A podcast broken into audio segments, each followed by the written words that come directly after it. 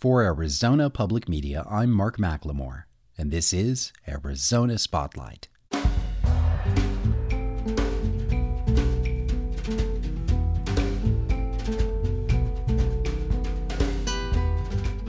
Coming up, a breakdown of how Arizona sales taxes are implemented.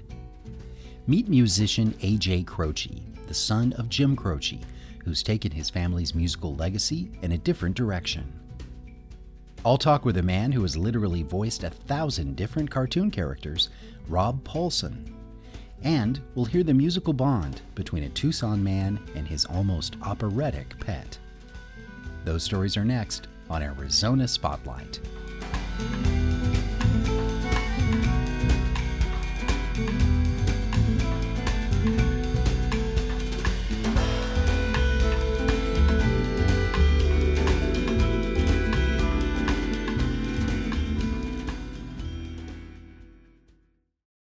Once again, Tucson voters are faced with ballot questions regarding an increase in the city sales tax.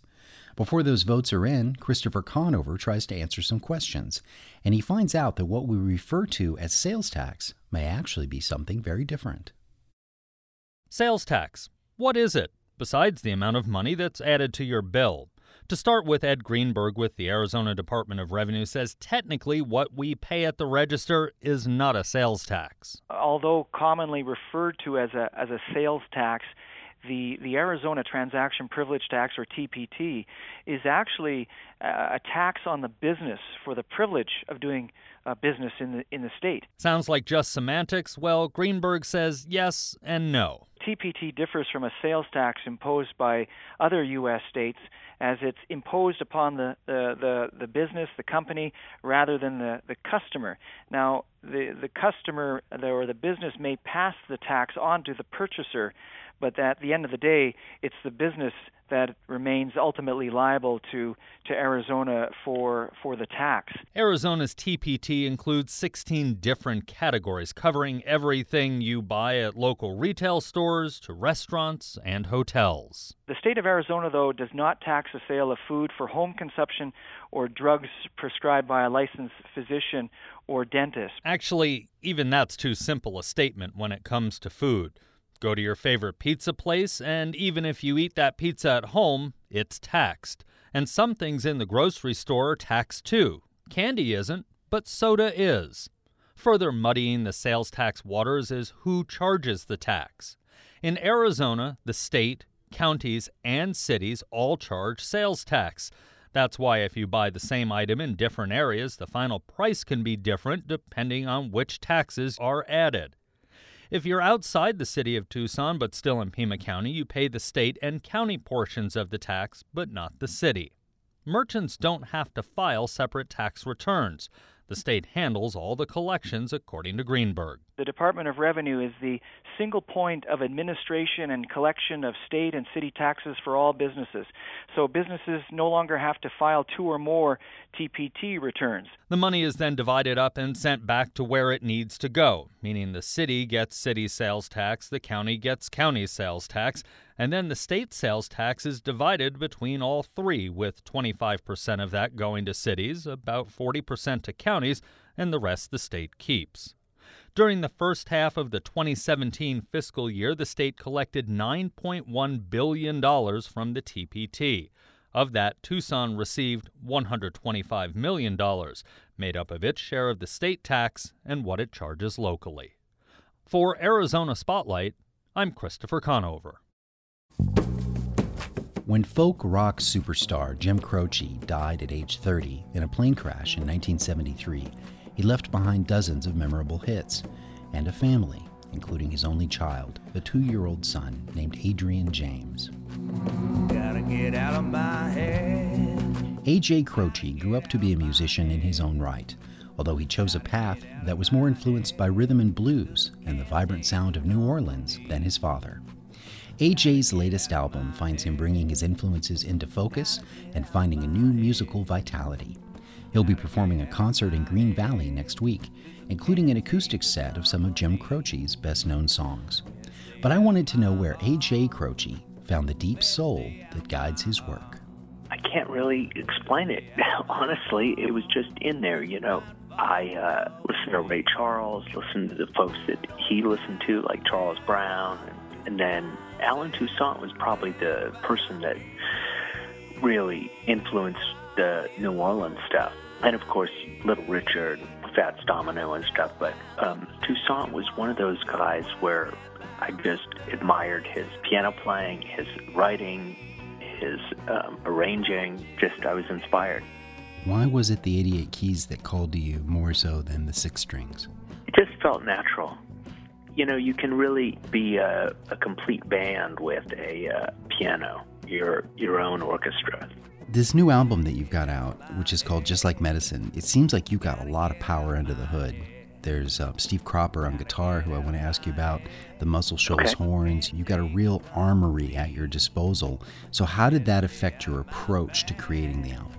It started in a few different ways. First of all, you know, I started writing a song. I was I was in a certain, sort of a dark place in my head, and I and I just I moved back to Nashville and uh, saw Dan Penn play and asked if he would be into writing a song. So we wrote The Other Side of Love and um, had a great time doing it. You know, I asked if he'd be into doing a, you know, another song, you know, two songs, like a forty-five. And I had a real clear picture of wanting to um, record this mono, because even though we have amazing sound and audio in this day and age, uh, most people are listening to the equivalent of like a transistor radio. So that's what we did, sixteen track, two inch tape. No digital animals were injured in the process of making this record. And it took a long time, but but it was it was amazing. I see a lonely man whose lady had left him five foot two and quite petite. He's all alone now, eating his heart out. There's very little protein and nothing sweet. So A J, tell me what it was like to work with Steve Cropper. Now here's a guy who was um, a main force in Booker T and the M Gs, and he's also played session for thousands of the finest artists that have ever uh, ever cut vinyl. And uh, here he was in your studio looking to you as a band leader. Tell us about that. Well, it was a thrill. I've known him since I was seventeen. He came to see me play uh, here in Nashville, and it was just, it was a thrill. You know, we stayed in touch, and I called him up and said, hey, would you be into this? It was a song that I wrote with Leon Russell, and um Leon had passed away, and um, I wanted to have someone come in and, and join and make it something special. And uh, he was he was into it. He played great. He played just like, you know, you hear him play, and it's there's Steve Cropper. Give him back the heart that made you whole.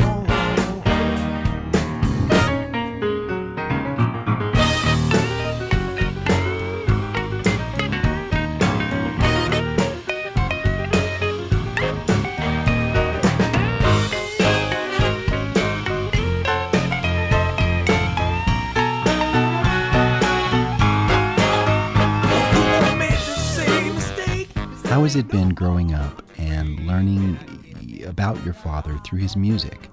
I don't know what other legacies he might have left for you to explore that might be more um, deeper or revealing than the tunes he recorded.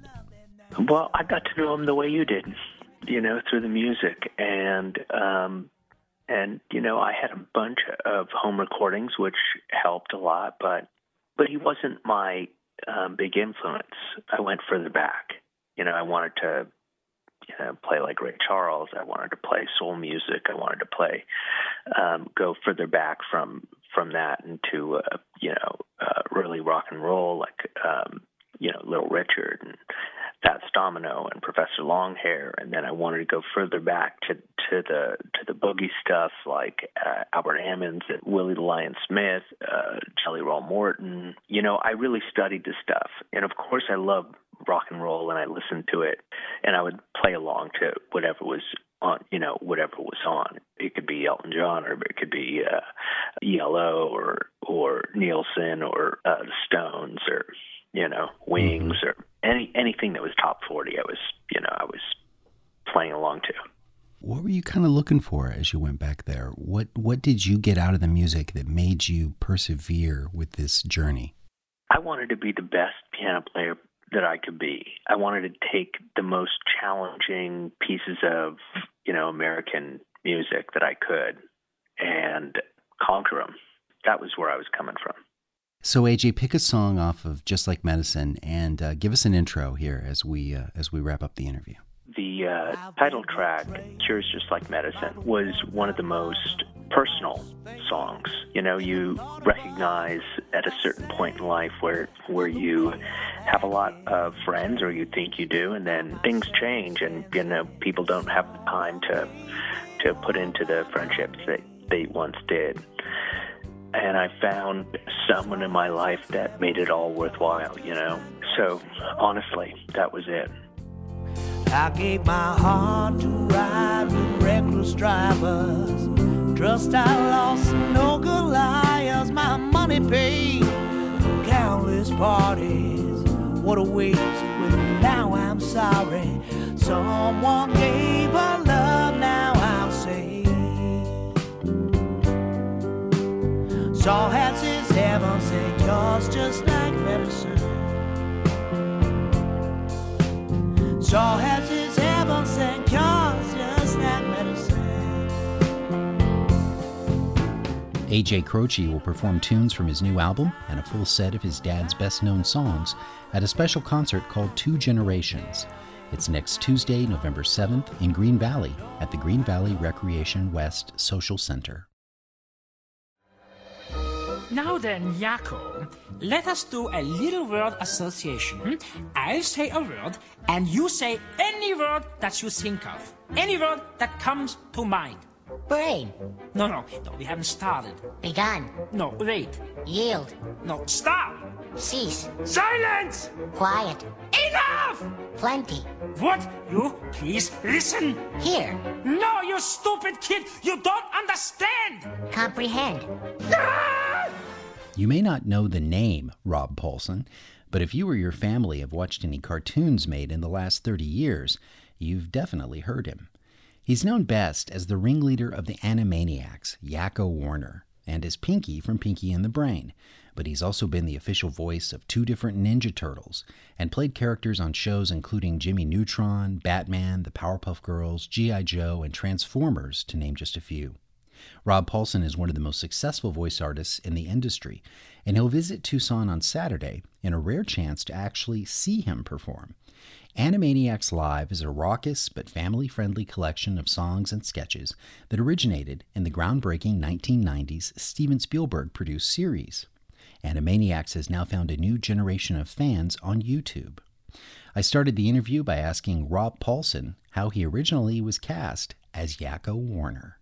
The voices and the characters of Yakko, Wakko, and Doc, it was a, a relatively long process, audition-wise, for obvious reasons. Warner Brothers, Steven Spielberg, clean sheet of paper.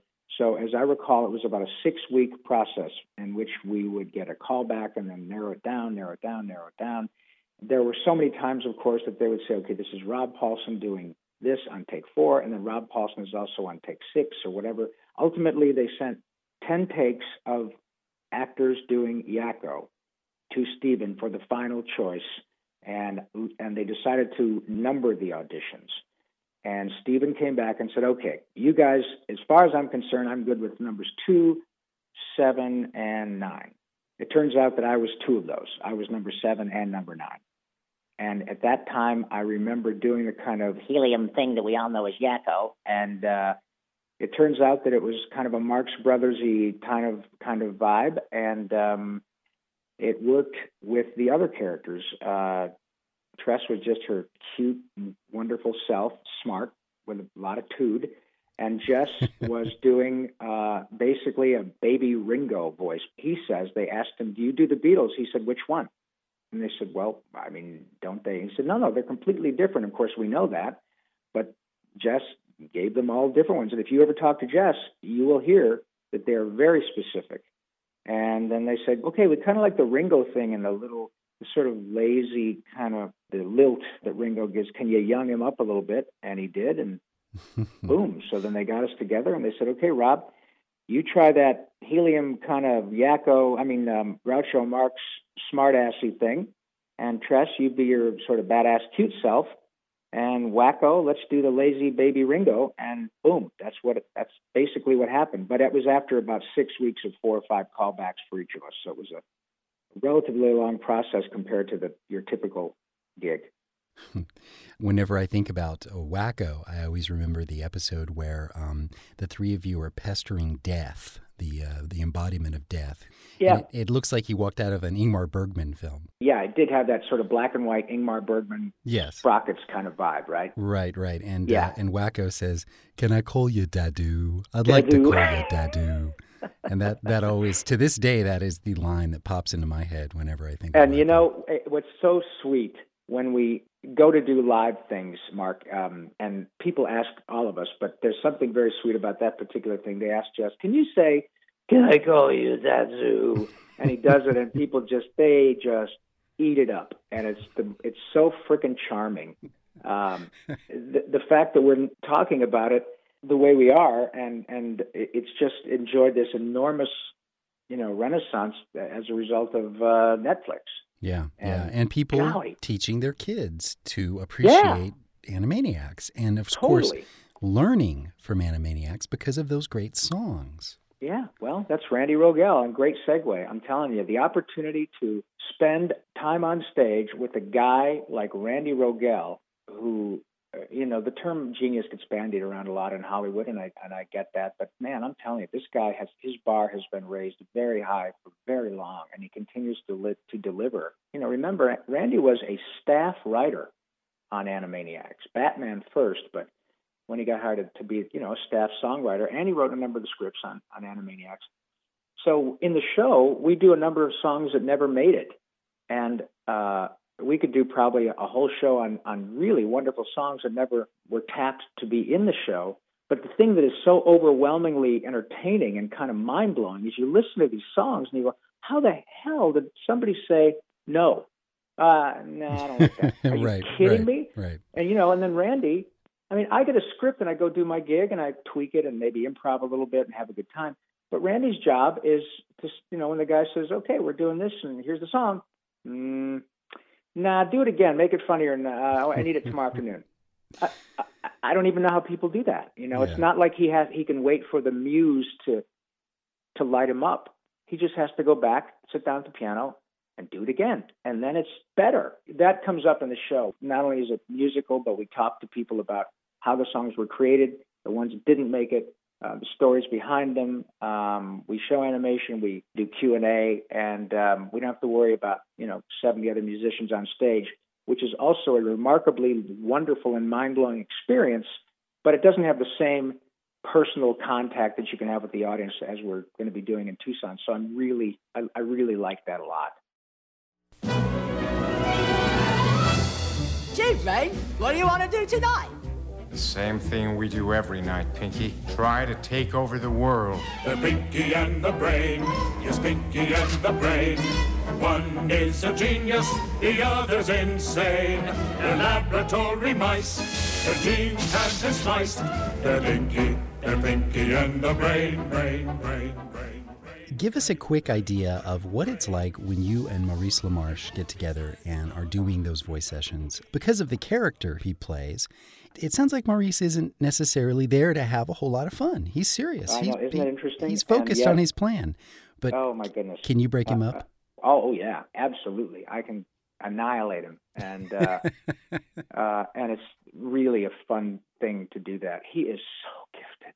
As entertaining as the show is for a, a, a viewer, a fan, arguably we have five times as ten times as much fun because we're making it. Um, we're encouraged to uh, improvise and be creative and not be, uh, and the scripts are, are wonderful and brilliant on their own. We are encouraged to try stuff, do things in the context of the characters. And oh my goodness. If someone says to you in, in everyday life, are you thinking what I'm thinking, Rob? I say, I think so, Mark, but if Jimmy crashed Conan, nobody cares. Why does he keep doing it? Or I'll say, I came up with one the other day that was good when somebody asked me, if, uh, we were at New York Comic Con doing a panel. Somebody said, uh, hey, Mister Paulsen, are you Ponder when I'm Ponder? I said, I asked him what his name was, and I said, I think so, David, but if Ann B. Davis and Susan B. Anthony, then who be Arthur? So I try to come up with new ones every now. You never know. If they do a Pinky and the Brain reboot, I got to have a couple extra ones. When you were a young person, if you had an opportunity to meet someone like Mel Blanc or Dawes mm-hmm. Butler, would that have been significant to you? Oh, absolutely. In fact, I did. I got to work with Mel Blanc twice before he died. Uh, the first time, I remember we were doing a Jetsons project uh, at Hanna-Barbera, and he was probably seventy-eight, seventy-nine, because he passed away, I think, at eighty-one. Uh, he was not well, but his voice was fine. And uh, Gordon Hunt, who sadly passed away as well, um, was you know, like any kid who comes in, and Mister Blank happened to be there, say, hey, Robbie, you want to sit next to Mel? Sure. And I was, I don't know, thirty-one, thirty-two years old, and I mustered up the courage not only to introduce myself, but say, you know, Mister Blank, big fan, et cetera. I know you hear this, but would you mind? And before I got it out of my mouth, Mark, he just looked at me and said, eh, what's up, Doc? And it just, God almighty, I, I will never forget that experience. Uh, June Foray did the same thing with Rocky. And uh, so I got to say, and I, and by the way, I'm not, I'm, I'm not putting myself in their category, you know, talk to me via seance in fifty years when these characters are, if they're getting the same kind of juice that Bugs and Daffy and Tweety and all those characters get, then maybe, but, but right. I don't mean to compare myself. However, I'm in a really sweet spot in my career now. I'm old enough to have a body of work that many, many people know, whether it's Jimmy Neutron or Ninja Turtles or The Tick or The Mask or Animaniacs or Pinky and the Brain. Um, but I'm young enough to travel around and do these shows with Randy and meet people. It's really great to be involved in something that uh, brings uh, a lot of joy to a lot of people. And, uh, and I got paid. Crazy. So, Rob, you'll be visiting Tucson soon. You got a, a suitcase full of all your character voices you're bringing with you. Um, where else are you guys going on this tour? What what kind of tour is it? Well, I'm glad you asked, Mark, because after we do Rialto, we're going to, of course, stick around in the United States, and then we think about going to maybe to Canada and Mexico, Panama, Haiti, Jamaica, Peru, Republic Dominican, Cuba, Caribbean, Greenland, El Salvador, Puerto Rico, Colombia, Venezuela, Honduras, Guyana, and still Guatemala, Bolivia, then Argentina, and Ecuador, Chile, Brazil, Costa Rica, Belize, Nicaragua, Bermuda, Bahamas, Tobago, San Juan, Paraguay, Uruguay, Suriname, and Guyana, Barbados, and Guam, and then maybe Phoenix. Good night, everybody.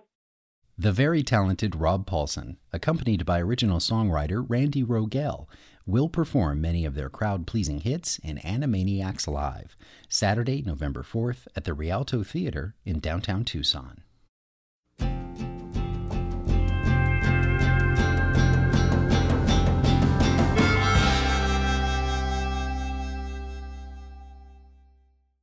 There are tens of millions of cats and dogs living with people in the United States, easily making these mammals the nation's most popular pets.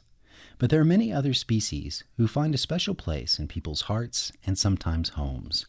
For example, Tony Paniagua met a man in Tucson who lives with a very melodious companion. When you approach the midtown home of Wayne Blankenship, this is the first thing you might notice. It's a beautiful sound that emanates from one of the rooms. The sound belongs to a colorful five-inch canary. He's a small but powerful singing machine that delights Blankenship and his visitors. He came into my life about uh, five years ago. A friend of mine was going on Christmas vacation, and he said, I know you used to have canaries in California. Would you take care of my little Sergio, is what he named him, because he was a very operatic singer. And I said, sure, I'd be glad to. Blankenship's friend returned from vacation with a cold, so he asked Blankenship if he wouldn't mind keeping Sergio a bit longer. The temporary pet sitter was thrilled. And then about a week or so later, he said, you know, um, if you really like him, you can keep him. So that's how he got here. And he's been a special part of the household ever since. Now named Pav, this canary belongs to a breed that was developed in Spain in the middle of the last century, at a time when the birds were much more popular as house pets. They are known for their striking plumage, greens, yellows, tans, and other hues, as well as their amazing vocal abilities.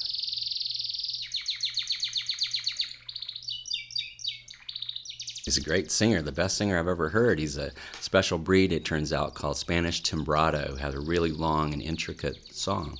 The pretty pup will almost always put on a show, especially when people are talking or creating other sounds around the house. Wait, so you say he likes faucets and the shower running? Loves water running. And there he goes. Yep.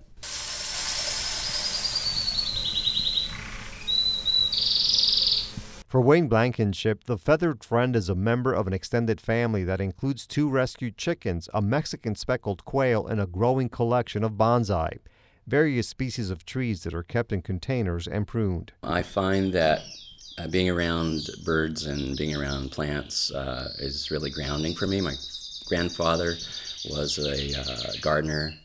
Um, volunteering with uh, with helping out with injured wildlife has been really nurturing for me. I actually used to work in hospice in San Francisco, so this is kind of a different way to channel some energy of taking care of something and um, also getting something back from them. A connection to nature, something outside myself that's not about me, uh, something that's very different than me, um, and then something that I can communicate with on some level that I don't even understand yet. The little bird with the large acoustic repertoire is about ten years old, a senior citizen in the world of canaries, but Blankenship came across a potential girlfriend in twenty sixteen. She doesn't have a name yet, but she's also quite the performer. Blankenship hopes the canary couple can make beautiful music together and create a new generation to carry their genes, noteworthy companions to impress their human guardians. For Arizona Spotlight, I'm Tony Paniagua. Thank you for listening to Arizona Spotlight. You can find our podcasts on iTunes and through the phone app N P R One. The show originates from the A Z P M radio studios. The music is by Calexico. The production engineer is Jim Blackwood. Our executive producer is Peter Michaels. I'm producer and host Mark McLemore. Arizona Public Media's original programming is made possible in part by the Community Service Grant from the Corporation for Public Broadcasting.